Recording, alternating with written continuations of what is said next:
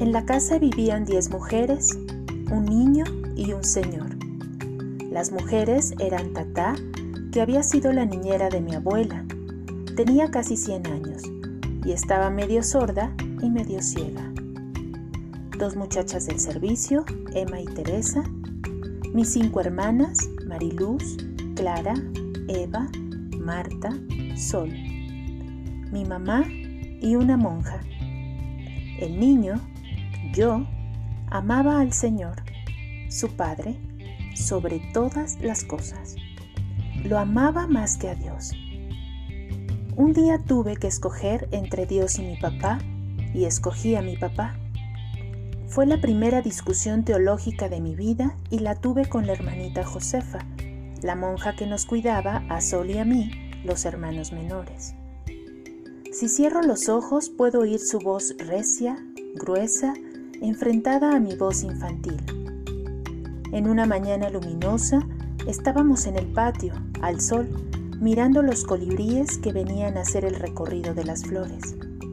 De un momento a otro la hermanita me dijo, su papá se va a ir para el infierno. ¿Por qué? Le pregunté yo. Porque no va a misa.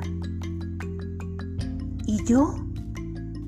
Usted va a irse para el cielo porque reza todas las noches conmigo.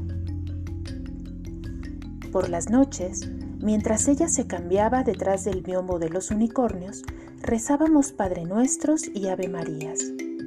Al final, antes de dormirnos, rezábamos el credo.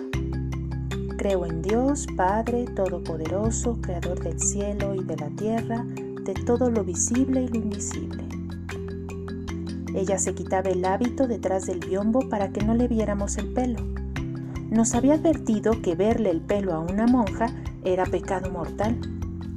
Yo, que entiendo las cosas bien, pero despacio, había estado imaginándome todo el día en el cielo sin mi papá. Me asomaba desde una ventana del paraíso y lo veía a él allá abajo, pidiendo auxilio mientras se quemaba en las llamas del infierno. Y esa noche, cuando ella empezó a entonar las oraciones detrás del biombo de los unicornios, le dije, no voy a volver a rezar. Ah, no, me retó ella. No, yo ya no me quiero ir para el cielo. A mí no me gusta el cielo sin mi papá. Prefiero irme para el infierno con él.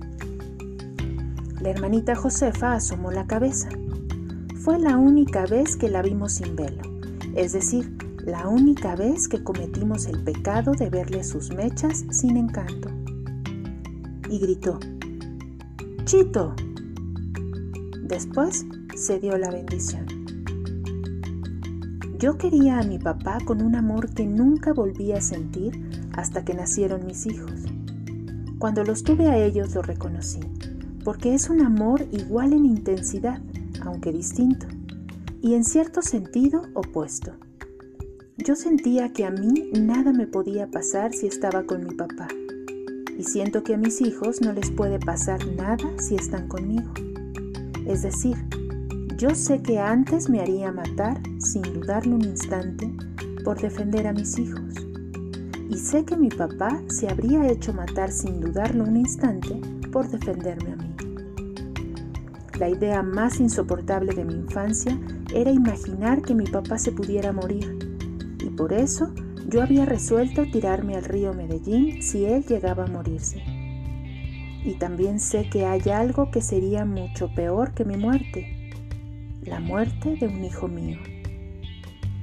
Todo esto es una cosa muy primitiva, ancestral, que se siente en lo más hondo de la conciencia, en un sitio anterior al pensamiento es algo que no se piensa, sino que sencillamente es así, sin atenuantes, pues uno no lo sabe con la cabeza, sino con las tripas. Yo amaba a mi papá con un amor animal.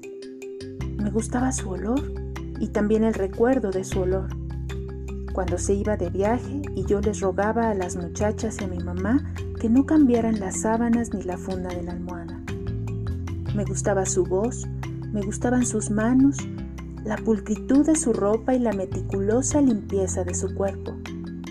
Cuando me daba miedo por la noche, me pasaba para su cama y siempre me abría un campo a su lado para que yo me acostara. Nunca dijo que no.